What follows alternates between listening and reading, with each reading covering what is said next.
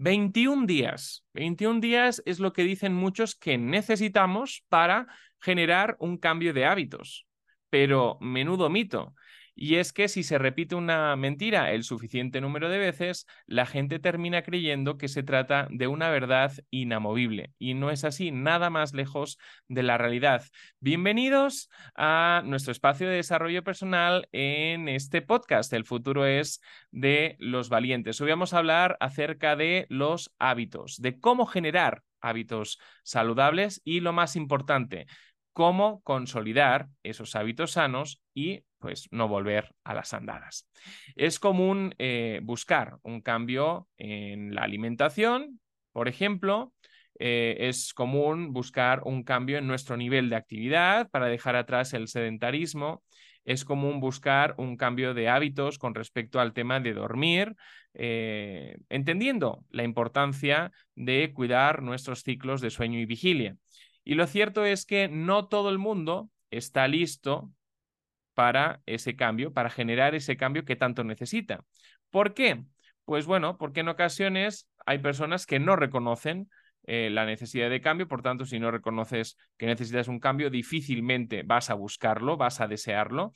Y ahí siempre digo a mis pacientes lo siguiente, hasta que el dolor a no por no cambiar no sea superior al dolor que genera el cambio, la dificultad que genera el cambio, el cambio no va a ser viable. Por ejemplo, hasta que una mala alimentación no nos empiece a crear un problema de salud, en muchas ocasiones nos va a ser imposible generar ese cambio. Entonces, ese problema de salud al final es ese dolor mayor eh, y bueno, pues evitando ese dolor es que al final se facilita más el cambio que el no cambiar.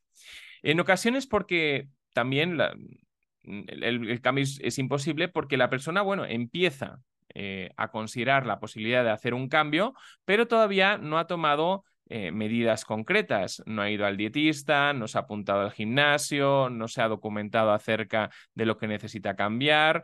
Eh, bueno, no ha hecho, por tanto, un paso al acto. Y ese paso al acto es necesario para generar el cambio que en ese momento apenas en su mente está contemplando como una posibilidad, pero no como algo que decisivo que ya va a empezar a hacer, ¿no? Y a veces también ese cambio es imposible porque eh, no hemos tomado medidas para eh, contemplar eh, el tiempo que dedicamos a ese cambio. Por ejemplo, un cambio en la alimentación a veces implica pasar más tiempo en la cocina y, bueno, no hemos contemplado cómo lo vamos a hacer. Eh, a veces solo se queda en la planificación, el lunes empiezo, pero llega el lunes y siempre se haya una buena excusa además para no empezar. Hoy es un buen día para empezar. No hablemos del mañana, no nos jactemos del mañana, porque el mañana no es nuestro, pero el hoy sí lo es. Por tanto, cuando las personas ya han tomado medidas concretas, ya han establecido metas claras, graduales, realizables, alcanzables, realistas, eh, ha planificado eh, esos cambios en el tiempo, no queriendo hacerlo todo a la vez, eh, sino paso a paso, y ha hecho ese paso a la acción, ahí y solo ahí y no antes, es cuando empieza el cambio. Y para llegar a este punto, para llegar a este cambio, hace falta esto, hace falta conciencia de la necesidad de cambio, hace falta metas realistas, alcanzables, graduables, eh, claras, para evitar la frustración de no alcanzar lo inalcanzable y hace falta hacerlo no intentarlo, hace falta hacerlo, aunque no sea de una forma perfecta, ni el cómo lo hacemos, ni los objetivos que estamos alcanzando, aunque no lleguen al nivel que nosotros desearíamos. Hace falta, por tanto, ponerse manos a la obra. Eh, y después ya haremos los ajustes necesarios eh, en el proceso para eh, poder mejorar, pero de momento, simplemente hace falta dar un paso al frente. ¿Y por qué digo esto? Porque el perfeccionismo muchas veces se manifiesta como nuestro peor enemigo de cara a generar esos cambios tan deseables. Una vez hemos empezado, lo importante no es llegar a la cima, lo importante es consolidar el cambio y ahí es necesaria la tenacidad, la perseverancia, el compromiso con uno mismo en ese cambio deseado para no abandonar eh, esos propósitos a la primera de cambio.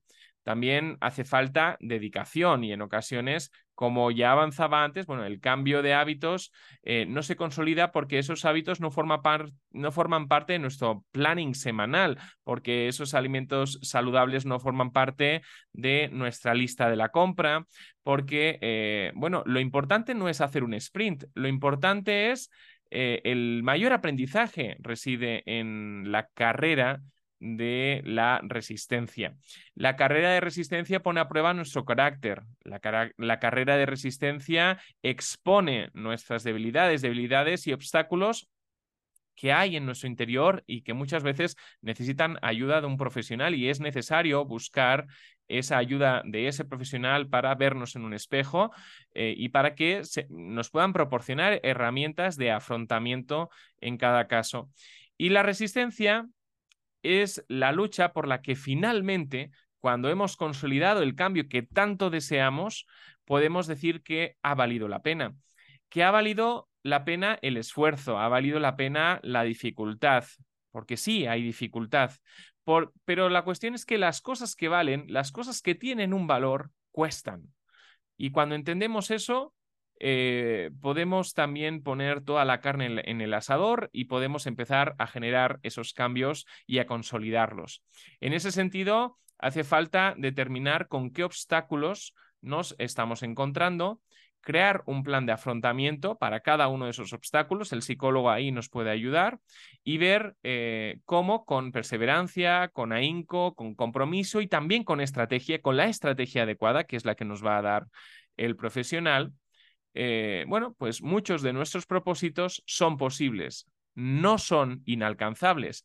Y en este proceso de cambio y de consolidación, como digo, es importante enfocarse en el progreso, no en la perfección, enfocarse en las pequeñas metas logradas, celebrarlas de una forma saludable, eh, no convirtiéndose esa celebración en una forma de auto boicot, por ejemplo, con el tema de las dietas, ¿no? Eh, cuando decimos, ay, hemos perdido tanto, pues venga, me voy a pegar el atracón. Pues no, la verdad que no. Celebrarlas de una forma sana. Y en caso de recaída, bueno, pues entender la recaída como no un fracaso, sino como una fuente de aprendizaje que nos revela cosas de nuestro interior, cosas que debemos trabajar y por tanto un motivo más para levantarnos, para seguir y para buscar esa estrategia adecuada para ir mejorando en esos logros que nos acercan a nuestro objetivo final.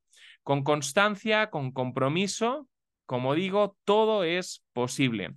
Síguenos en El futuro es de los valientes, en nuestras redes sociales, en las principales plataformas de podcast. Y bueno, pues en el futuro es de los valientes.com hallarás los enlaces a cada una de estas plataformas, de estas redes. Y bueno, si quieres, también puedes escribirnos con todas tus dudas a mike, m i k -E, arroba el futuro es de los valientes.com. Así que un fuerte abrazo y nos seguimos viendo. Síguenos para estar atento a todas las novedades de este podcast.